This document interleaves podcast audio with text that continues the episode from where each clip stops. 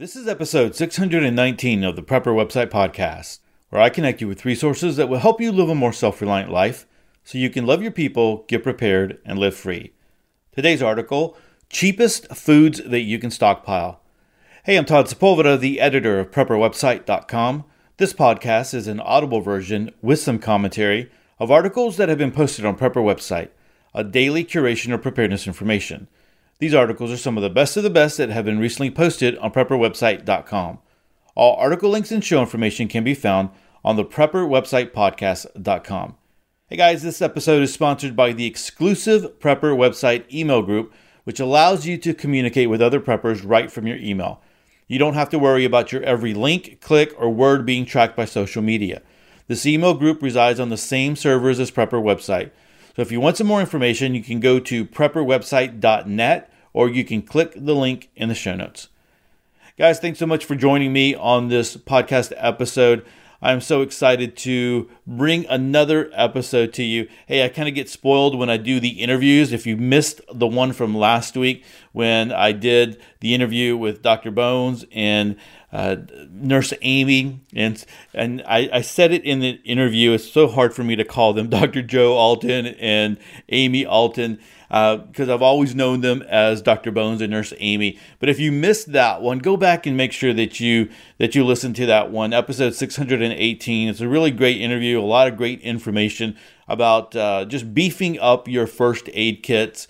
And so, like I said, I get a little uh, I just get a little spoiled because uh, it was a great interview, and so I, I come back and like I want to do another interview, and I know that's not just the the way that this podcast was really set up. Um, but from time to time, I do those interviews, and I do have others set up, and so uh, you can be or you can look forward to to seeing or to hearing some of those other ones here in the future. Hey, before we jump into this uh, article of the podcast, I want to let you know that there is a survey every once in a while. I think it's probably been about five years since I've put out a survey, like a real big survey to everyone. And, uh, you know, where I drop it on um, Prepper website. I, you know, I even push it out through social media or the last one I did, I think.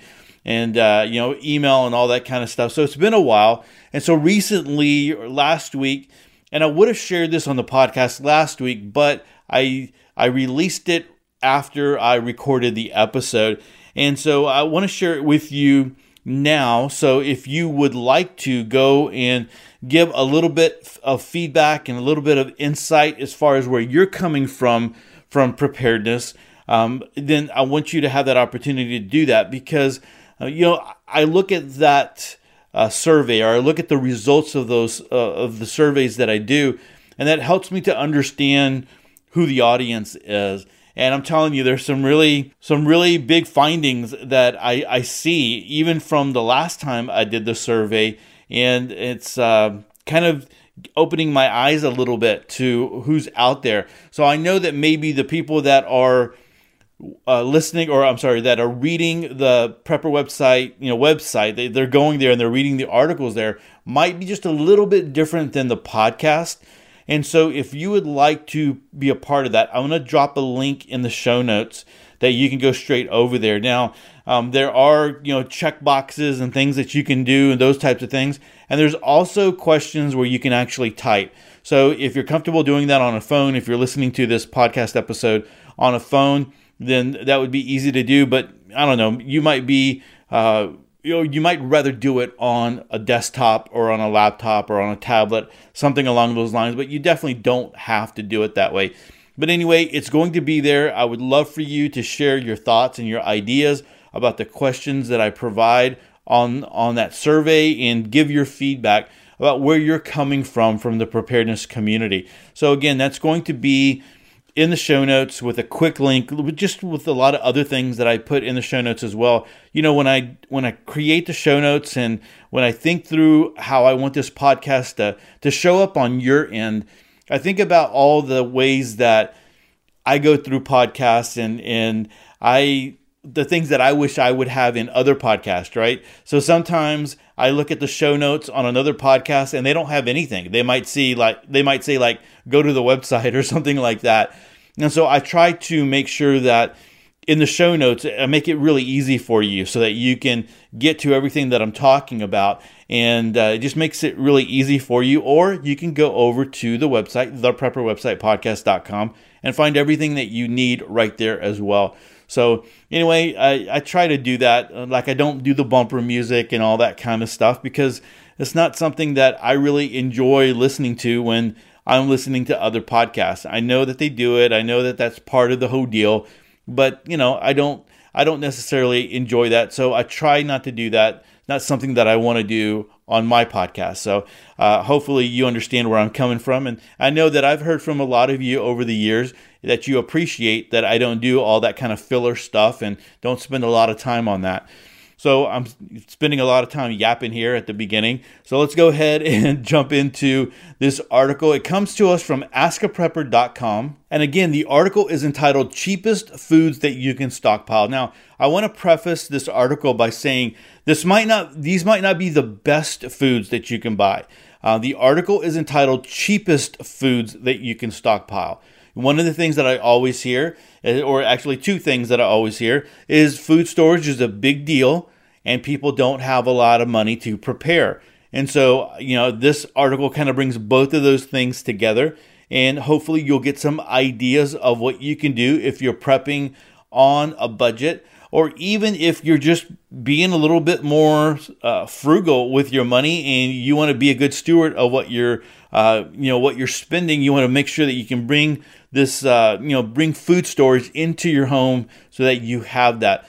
So I'm going to go ahead and read uh, this article, and I'm going to stop at the individual foods that this article talks about and just share just a few ideas, not a lot, but just a few ideas with you as we move forward. So again, coming to us from askaprepper.com, cheapest foods that you can stockpile. Let's go ahead and get started. Anyone who has ever thought about prepping quickly came to realize that it's not a hobby for the faint of heart. One look at what it costs to build a stockpile is all it takes to send many potential preppers packing. I personally know quite a few people who have expressed interest in prepping but haven't started. The reason, in every case, is not having the money to do it. Keep in mind that none of these people have actually sat down to calculate the cost of prepping nor have any of them looked at how to make prepping any cheaper. They are all basing their opinion on a vague idea of how much they spend per month on their grocery bill. That alone has been enough to relegate prepping to the nice to do if I can afford it someday pile. The difference between those people and us is that we found a way to make prepping an integral part of our lifestyle. For some, that has meant making some pretty heavy sacrifices in other areas of their lives. For others, it's about finding a way to make prepping cheaper. Still, others have found ways of integrating their prepping in with other areas of their lives, making the overall cost something that they can handle. Regardless of which group you fall in, we can all use a bit of savings on our prepping efforts now and then. So, whether you're a new prepper starting out or you're looking to expand your stockpile so that it has enough to last you a year, I've searched out the best bargains in foods that you can stockpile. Keep in mind that we're talking about a survival diet here, not a normal everyday one. Its intention is to keep you alive, hopefully, while providing enough nutrient that you can continue to function. It's probably not going to be the foods you like or provide convenient foods to eat, but it will put calories in your belly so that your body can keep on going. All right, so the first food is white rice. Now, probably about the cheapest food you can buy out there is white rice, especially if you buy it in 50 pound bags. Rice is a staple in much of the world and can be combined with a wide variety of other foods, acting as an expander and providing much needed calories, especially carbohydrates, which the body readily turns to energy. A 25 pound bag of white rice at Sam's Club sells for 38 cents a pound. Okay, so this article, what I want to say, this article is not going to talk about how to prepare these foods for long term food storage. Of course, a lot of these foods you can just put in your pantry and you're good, right? Depending on whatever package it comes in. But if you're really talking about real long term food storage, and again, this article is not necessarily talking about long term food storage, it's just talking about food that you can stockpile, then you can always use mylar bags and oxygen absorbers and put you know those mylar bags inside of five gallon buckets that you get at home depot and white rice will last can last up to 20 to 25 years if you keep that bucket inside, maybe in a closet, in a you know cool, dry environment. You know, make sure you don't put it in a garage or in a shed or or something like that. If you keep it inside, it's going to last for a long, long time. And so white rice is one of those things.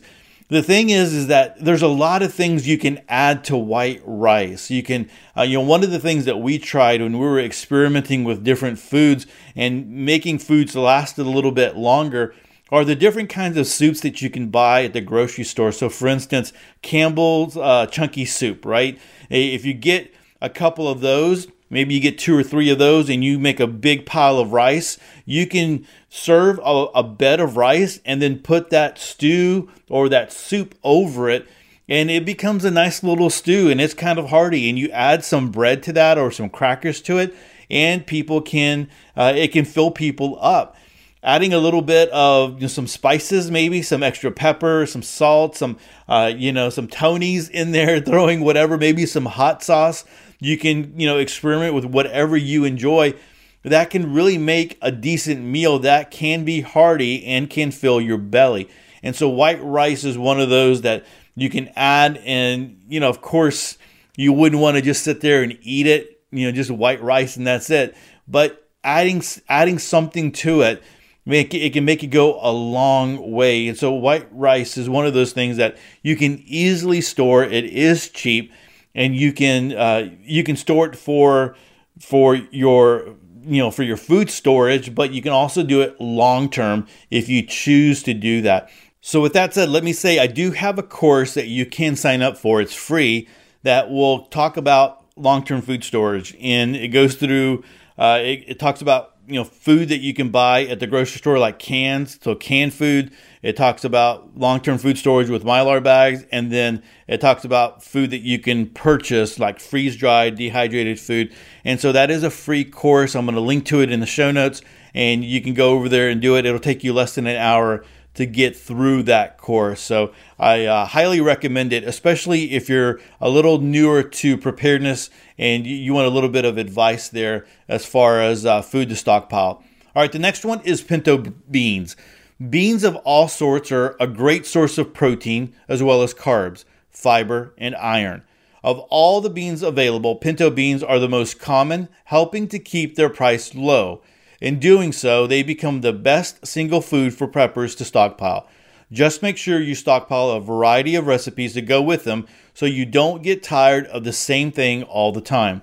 A 50 pound bag of pinto beans at Sam's sells for 64 cents a pound. All right, it is very true. There's a lot of things you can do with pinto beans. Um, not only can you, I mean, you can just make beans, you can do that. Uh, one of the things that my wife does is she makes the charro beans that you normally would get at a Mexican restaurant. And uh, I'm so spoiled by eating her charro beans that when I go to a Mexican restaurant, all the other beans are just, they're just nasty tasting to me.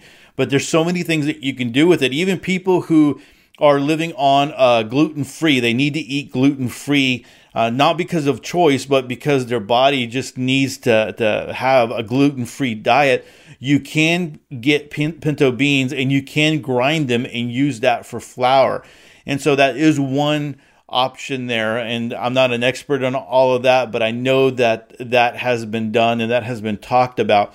So there's a lot that you can do with pinto beans. One of the things I want to talk about with you know beans and then with the rice here is you're talking about needing water to cook these.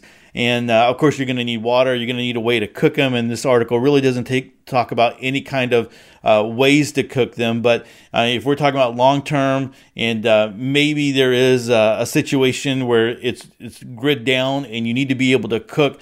Uh, you know, over fire or whatever, that's something to, to consider because you're going to need a source of fuel and then you're also going to need a lot of water as well when you're talking about cooking beans and talking about cooking uh, rice and, and different things like that.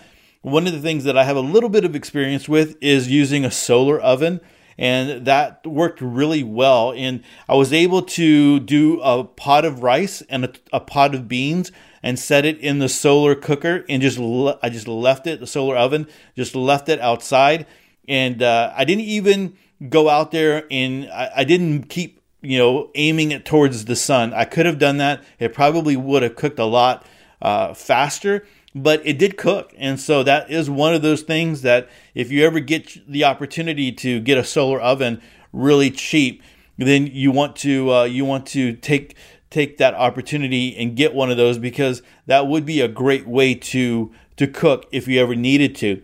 But again, pinto beans is one of those that, like mylar bags, if uh, you or like rice, if you were going to get some mylar bags and oxygen absorbers, you can put away rice and pinto beans, um, and they would store for 25 years easily in mylar bags and five gallon buckets if you stored them away in a cool, dry place, right? Like in a closet, they would last for a very, very long time. So pinto beans, there's a lot of things to do with them. Again, I like the recommendation of getting some recipes because you don't just want to make beans and, and that's it. Uh, remember, you're going to need seasoning, some kind of, uh, you know, seasoning salts and, and whatever your, your favorite spices and all that kind of stuff. You're going to need that to go along with uh, some pinto beans if uh, you want to spice it up a little bit.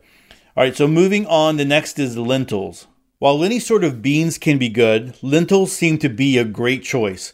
Not only are they high in calories, but they're high in carbohydrates and protein as well. Some people consider them a superfood for their high nutritional value. Most often used in soups, there are actually a number of different things you can do with them.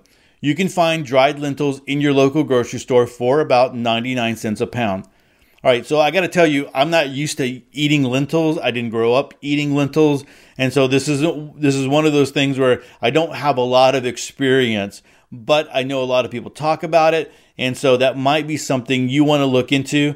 Um, and I don't know, I might grab uh, a package of them and do a little bit of research and see you know see if i like them enough to be able to to stockpile i do you know the pinto beans i'm 100% with and, and rice but again i've never done lentils so some of you are out there and you're like todd you've never really dealt a lot with lentils and like yeah no i, I just haven't but there's a lot of you that have and you eat them all the time.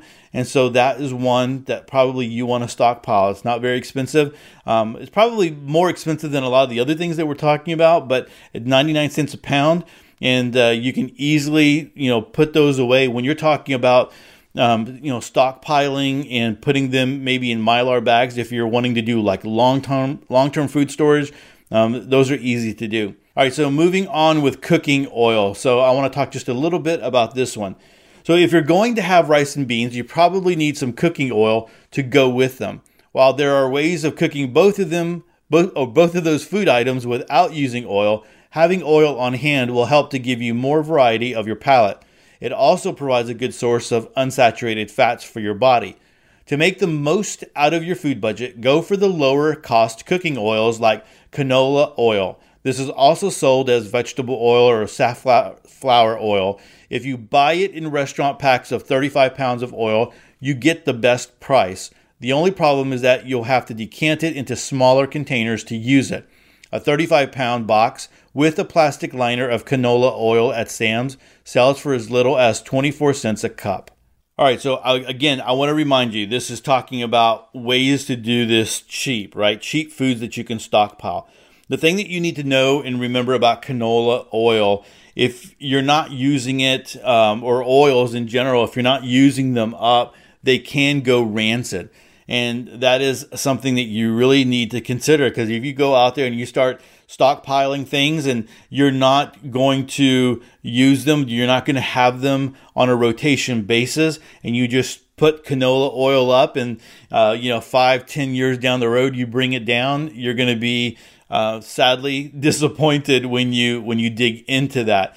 So uh, some of the things that people were talking about is that you could freeze. Uh, you know, canola oil and, and vegetable oil and different things like that. And, uh, you know, put that at the bottom of your freezer if you have a freezer and you have it there. And so the minute that you need to get into it and it defrosts, well, then at that point, you know, the, the, the clock starts ticking as far as it going bad. But by that time, you start, you get ready to start to use it. One thing to remember about oil is you can use it for other purposes. So instead of just cooking, if it goes rancid, you could use it for other reasons, like maybe in a lantern or something along those lines.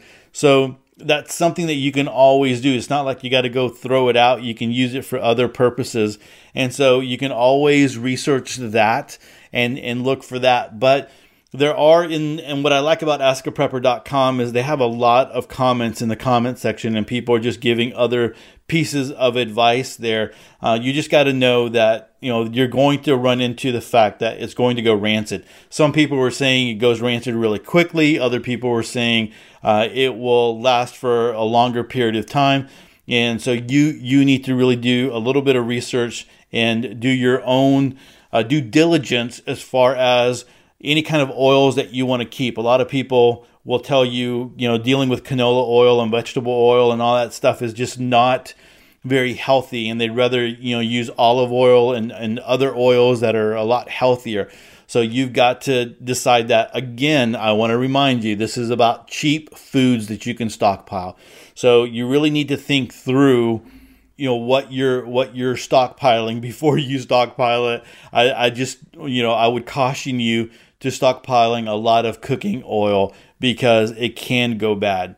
All right, so moving on, flour and other grains. So, bread in one form or another has been a staple of diets around the world for centuries. Of course, bread takes many forms, not just the loaves that we know here in the USA. The high amount of caloric energy stored in grains makes it an ideal food for those who need full bellies but don't have a lot of money to spend. While grains don't offer a lot of other nutrients, they are high in carbohydrates, providing energy.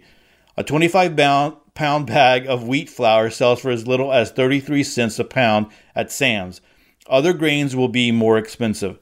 Okay, so again, flour that is ground up already is not going to have a very, very long shelf life. And so you've got to remember that. Like uh, we're not necessarily talking about long-term food storage where you can put it somewhere and forget it. So I just want to make that very clear here.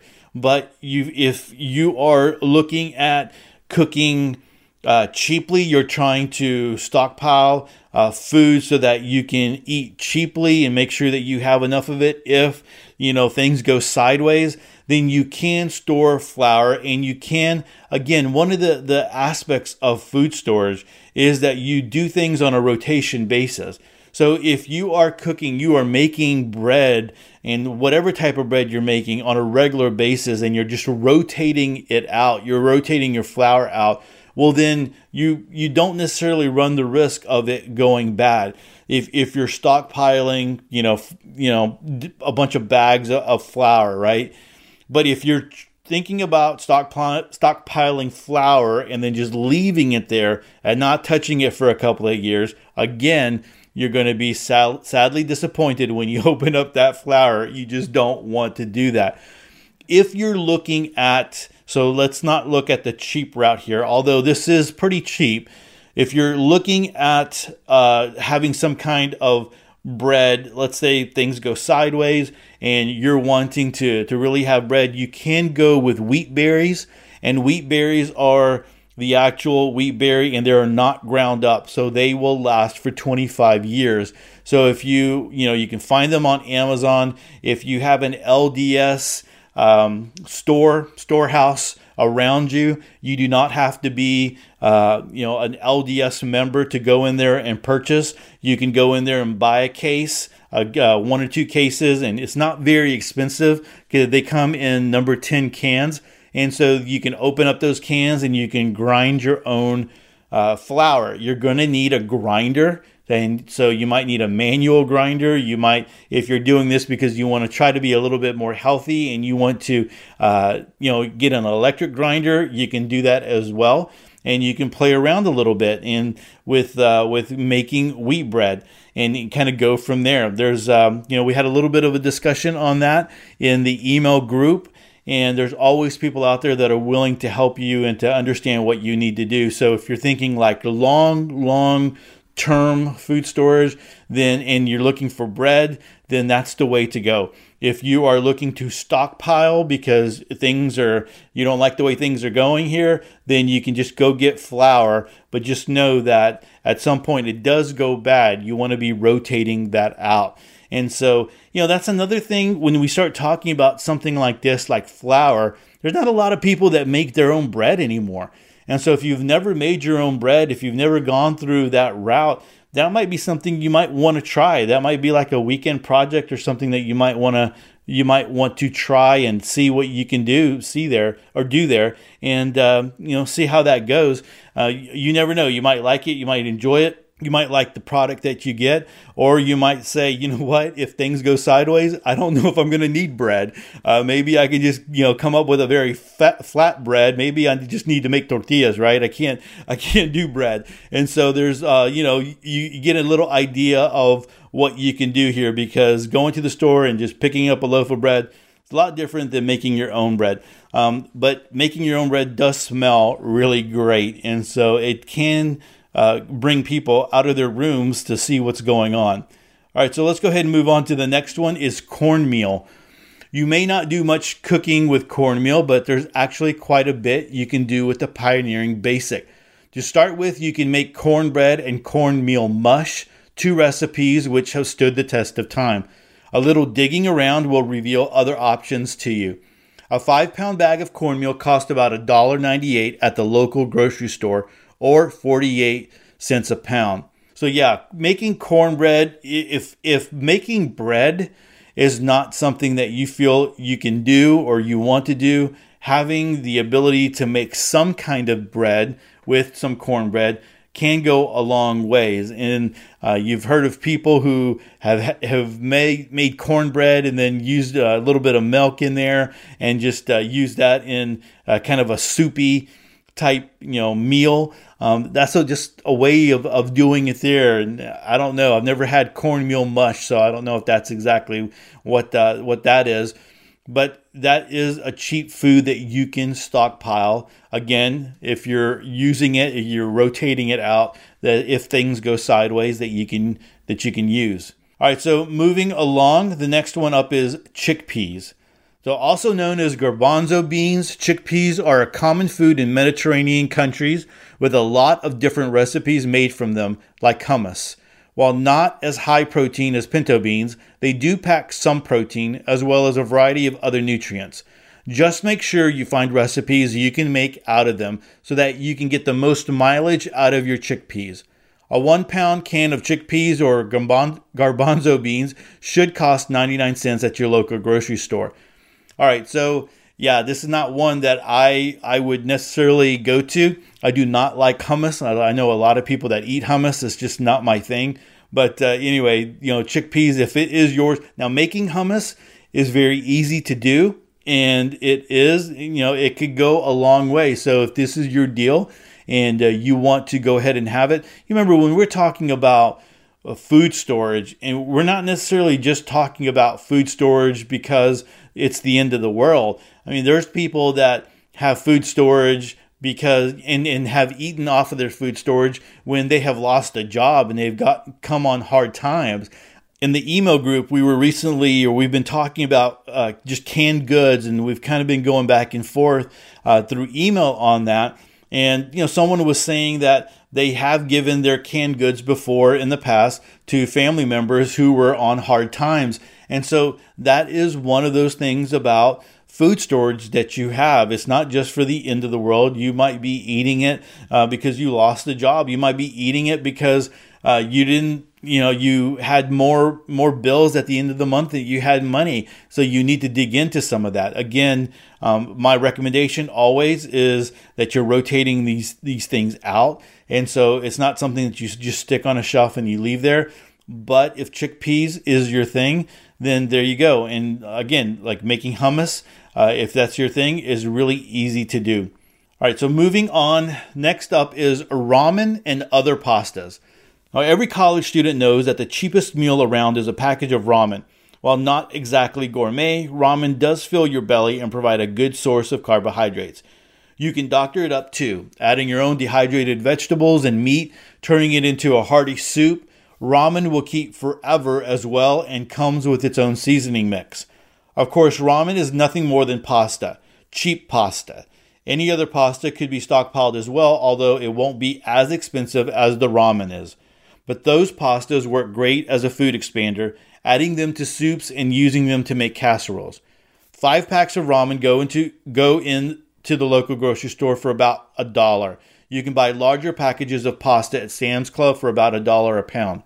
All right, again, I just want to stress cheap foods here, right? That that's the purpose of this article. I don't necessarily like ramen. I don't I, I don't recommend them uh, for eating on a regular basis because it's they're just not good for you. I can understand having them for if you know the end of the world if things go sideways you want uh, you want something to eat like that. And that's probably something that kids would would easily eat and would provide a little bit of energy there. So in the comments i know people were talking about doctoring it up and adding this and that to it and all those different kinds of things. Just on a side note do you know that there are places like restaurants that uh, that do ramen noodles. And I just I know that there's a place in Austin that they do ramen noodles, and I had a friend that went to it, and so I wanted to like, hey, so what was it? I mean, you're thinking they're making ramen noodles from scratch and stuff like that, and that's not what it was at all. I mean, they're like using the packages of ramen noodle, and they cook those up, and you can add all these other you know fixings to them, and that's what they ate. And so I'm like, man, you you know, you paid top dollar for uh, you know just making regular ramen noodles. Um, but anyway, so there's people out there that really like it and they really doctor them up. And I guess you can do that if that's something that you want to do. You know, people in the comments were talking about eating or using the noodles and not necessarily using the season packets because the season packets are just filled with you know sodium and all that kind of stuff. And uh, some people were saying that they go rancid. Other people were like, I've had them for years and they have never gone rancid. So, anyway, uh, you know, you can just kind of take it from there and whatever uh, floats your boat as far as that. I, I to my, uh, you know, to my liking, I don't want to do ramen. Um, that really is for me a more of a last resort type of thing where I would just kind of stockpile it there and not really use it, maybe give them away or whatever. But um, you know, there you go. It's cheap, and we're talking about cheap food to stockpile. So, next up on the cheap food list is oatmeal. Now, I'm not talking instant oatmeal here, which is considerably more expensive. I'm talking about good old fashioned rolled oats, the kind that takes five minutes to cook rather than 60 seconds of just stirring in hot water. Nor am I talking about the flavored varieties, which cost considerably more. You can add your own flavor a whole lot cheaper. The trick is going to be finding rolled oats, especially in the larger packages, which provide the best pricing. But it's still out there. Otherwise, we could never have oatmeal cookies. You can buy rolled oats or oatmeal in one pound canisters for about a dollar or 25 cents a pound, bags at Sam's Club for about that much per pound. Next up is powdered milk. While not everyone's favorite, one of the best nutritional deals out there is powdered milk. Pound for pound, you're going to get more out of the powdered milk than you are from just about anything else you can find. The best brands, taste wise, are the Augason Farms and the Nido brand by Nestle. Bought in five pound packages at Sam's Club, this will cost you 24 cents per eight ounce glass. Now, I don't like powdered milk as far as the taste of it. A lot of people say, you know, when you're talking about powdered milk, you can cook with it. So that might be what you want to do with it. I don't know. Maybe you have gotten yourself used to powdered milk, but anyway, it's out there, and that's something that you can uh, stockpile. I guess if it's if you can find it cheap enough. Um, I don't know if I would have included it in the cheap foods, but um, they're talking about pound for pound here and uh, looking at it that way. So anyway, there you go. You can have that. You can decide if that's something that you want to stockpile or not um, powdered milk. All right, next up is, and next up, there's going to be a couple of meats here. And the way that they're looking at it, I don't completely agree with. But anyway, let me get through it and let me go ahead and, uh, you know, I'll come back on the, on the back side and share my comments. So next up is turkey. Now, if you want some real animal protein in your survival diet, then I'd recommend buying turkeys at Thanksgiving time and converting them to jerky. Most grocery stores have a sale on turkeys right before Thanksgiving, selling them at a considerable discount. While some grocery chains will limit the number of turkeys you can buy per trip, they won't limit the number of trips you make, nor will they limit how many family members can buy a turkey. One year, I bought a dozen 25 pound turkeys in the before Thanksgiving sale. That gave us one turkey per month for the next year, saving us quite a bit on our grocery bill. But that was before I was doing my own dehydrating. Now, with a dehydrator, I can turn that turkey into jerky, packing it away as part of my stockpile. Raw turkey can be extremely difficult to cut, especially if you want to cut it neatly. What I recommend is to make the cutting a process as the turkey thaws. Only cut off what you can cut easily, ideally the part which isn't quite frozen but isn't quite thawed either. Then allow it to thaw a little more, offering you more meat that is easy to cut. Keep going in this manner until you've stripped the meat off the bones. Currently, the average price of turkey is $1.60 pound, $1.60 a pound, but if you catch it before Thanksgiving, it's about 79 cents a pound. All right, so I don't necessarily agree with turning the turkey into jerky for long-term food storage. Um, you've got to be very careful and make sure that you are doing it right. Make sure you are you know you've got a little bit of experience if not i think you can really hurt yourself and, and, and get pretty sick here i do like the idea of storing turkeys in a freezer though i think that's a great idea now you know one turkey a 25, 25 pound turkey every single uh, month, uh, depending on how you eat it. I mean, if you're you know using it in casseroles and soups and different things like that, you need to be very creative because people can get pretty tired of turkey like that. But I know that we have done the same thing back in the day when we had a bigger freezer. We would buy turkeys and we would have a couple of turkeys throughout the year and uh, and cook it up that way. So I think that is a great idea when you're talking about maybe uh, saving money on food and trying to eat a little bit more healthy and making sure that uh, you know you you can stockpile you know a lot of meat away inside of your freezer. If you want to do the jerky, if you are you know experienced in that, then more power to you. Go for it. But uh, you know, I do think you know storing some turkeys during Thanksgiving, maybe buying one or two and putting them in a deep freeze. I think that is a great idea. So next up after turkey is pork. So he says here, I hesitate to put pork on this list simply because it has to be very well cooked to kill off parasites. Having said that, I've been getting some amazing deals on pork lately, approaching $1 per pound. More than anything, I've been buying pork loin because it's a larger piece with almost no fat. This makes it ideal for slicing up and making jerky out of. What? You didn't know that you can make pork jerky? Well, you can. You just need to be careful to dehydrate it fully and use plenty of salt. Once dehydrated, it will store for years as long as it is kept in an airtight package. Then, when you're ready to use it, you can rehydrate it in soups and other recipes. I just checked and Sam's Club has whole pork loin for $1.68 a pound.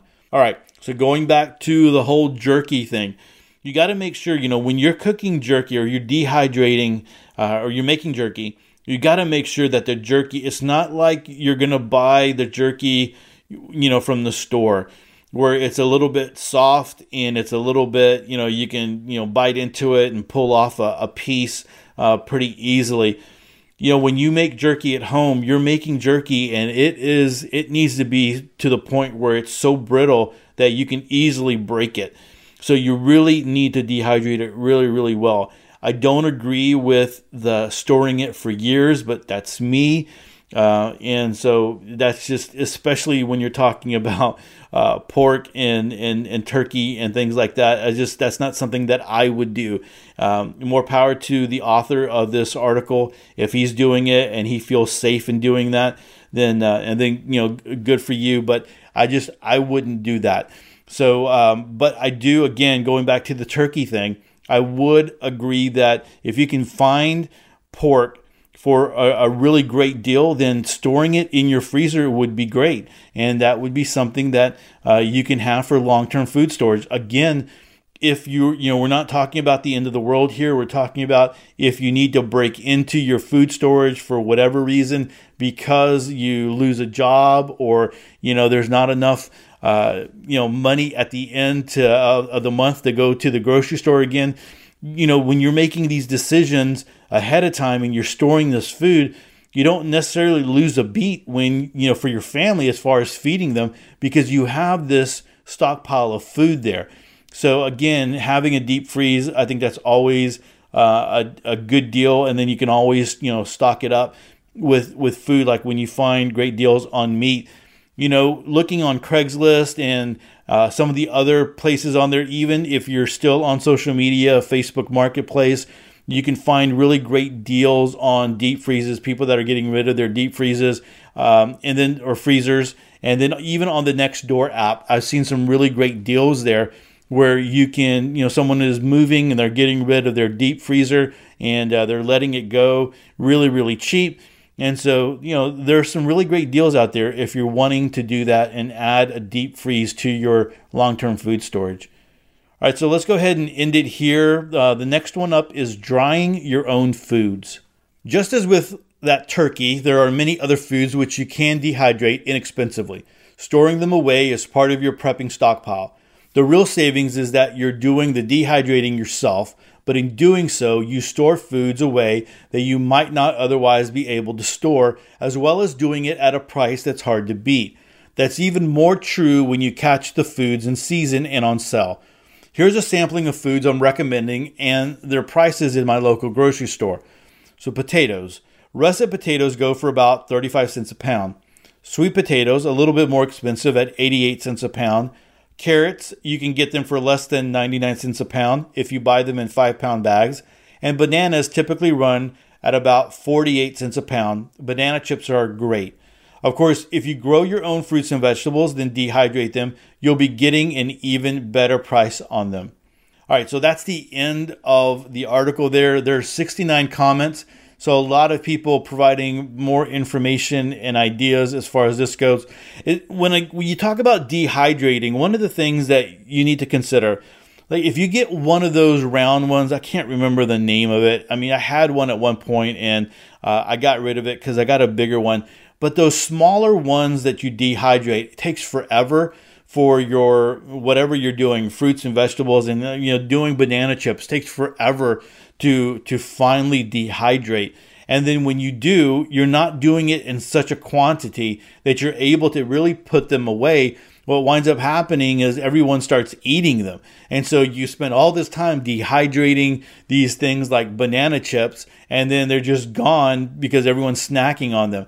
I think um, when I was talking with Daisy of the Organic Prepper and I interviewed her a couple of episodes back, uh, she had the same experience where you know they would dehydrate and then the kids would eat them, or if you're dehydrating strawberries or something along those lines, you know, kids start eating them as a snack. So if you're to do dehydrate or you're to dehydrate your own vegetables and your own fruits and and you're to make jerky and stuff like that, you know, having a bigger like an Excalibur uh, would be better because you can do more trays and you can uh, you know you can dehydrate more at one time so that if you have people that are snacking you can do the snacking but then you can also put away some food if that's what you're wanting to do. The problem is excaliburs are a lot more expensive than those smaller round ones that you can buy. And so if, if you're talking about cheap foods and you're talking about saving money then you might not necessarily be buying an Excalibur because you know they cost um, they're a little bit more expensive when you're thinking about those types of things. So there are ways that you can stockpile food. There are ways that you can prepare.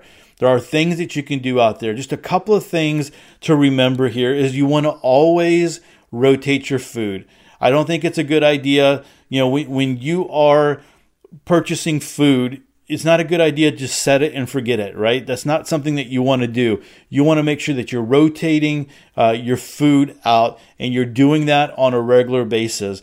Uh, and you're doing that. You're, it's easy to rotate your food out if you're buying and you're stockpiling food that you're already eating. Now, a lot of people will say, you know, why do you want to have food that you're not going to, you know, that, why do you want to stockpile food that you're not necessarily going to eat, you know, if things really go sideways? You know, I, I think that if people were really hungry, they're going to eat food when they're really hungry, right? I, I think we we really have never experienced that in America, at least the people that are alive today. Um, you have to really go back to the you know to the Great Depression. You really have to go back there and uh, where people you know didn't have all those different opportunities, and still they made life work. When when we talk about eating nowadays, we're so spoiled. Right? Our kids are so spoiled, and we're kind of spoiled. And and uh, you know, I was talking about this with someone the other day about having meat at every dinner. You know, like we don't always uh, have to have meat. We just it's for us a lot of people, unless you're a vegetarian, I guess, um, have meat. I mean, it's one of those things you have to have meat, or at least you feel you have to have meat. Now, a lot of other societies around the world, they don't. They don't necessarily have meat. For them, meat is an expense. I mean, it's very expensive and it's a, it's a luxury. And so we are very spoiled here in this country as far as we, well, when we're talking about eating and, and different things like that. So I really do think that if we got to a point where we were really truly hungry, that we're going to eat what we have, even if that means it's rice and beans. And so that might be a reason why you want to stockpile rice and beans for the long term. But when we talk, we're talking about just stockpiling for our regular stockpile that we're going through and we're eating, and we just want to make sure that we have a big pantry that we can draw from, then you want to rotate your food. You want to make sure that you're storing what you eat and you want to make sure that you are putting dates on it so you don't you don't lose anything. Now, you know, expiration dates, we've talked a lot about that on the podcast before. Food is, will go well beyond its expiration date that's on the package. But if you can mark your package uh, somehow with some kind of Sharpie, uh, when you bring it home from the grocery store, you can put the best by date on there or you can just the date that you bring it home from the grocery store that might be the easiest because you know some of us are getting a little bit older and it's those little ex- expiration dates are just really small. So it might be easier just to put the date that you brought it home from the grocery store. It's still going to be it's going to be pretty close right uh, from the time that it was manufactured because they just don't let it stay on the shelves that long but because they're always rotating anyway so, you know, you do those types of things and you can go through those uh, you can go through your your stockpile and it makes it easy for you to rotate it and you're not wasting food. The other thing that I think is very smart, I don't think a lot of people do, and when you know my wife and I learned this when we were running the group home for kids in CPS custody, is having a menu makes it so much easier to be able to know what you need to cook and what you need to have. And again, if you work off of that menu, then you know that you're going to buy things for that menu. You're going to make things that your family already likes. And so I think having a menu of all the different things that your family will eat is smart. And then you can buy the things for your pantry off of that menu. And so that takes a lot of the guessing game out. It takes a lot of the time spending, you know, trying to figure out what to do if you can build a nice menu.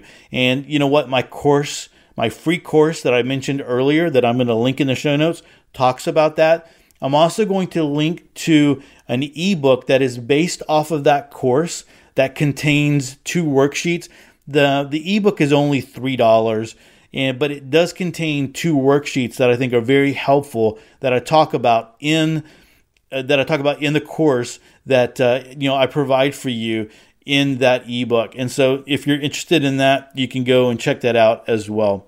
So, guys, again, like always, I'm going to link to this article in the show notes so you can go back and check it out and read the comments. Uh, again, I think it's always helpful when there's a lot of comments because you can always go and people are just providing a lot of content and uh, you know other ideas that maybe the author of the article didn't necessarily think about or um, you know didn't know. And so i think that's always helpful if you go and check it out. Uh, again i'm going to link to it in the show notes. Well everyone that is it for episode 619 hey don't forget to subscribe to the show. You can head on over to the prepperwebsitepodcast.com or you can click subscribe in your podcast catcher. And that way you never miss another episode of Sweet Prepper Goodness. And take a moment to connect with me. I have a link in the show notes so that you can join the Prepper website email list. Now, that is different than the exclusive email group that I talked about at the very beginning of the podcast.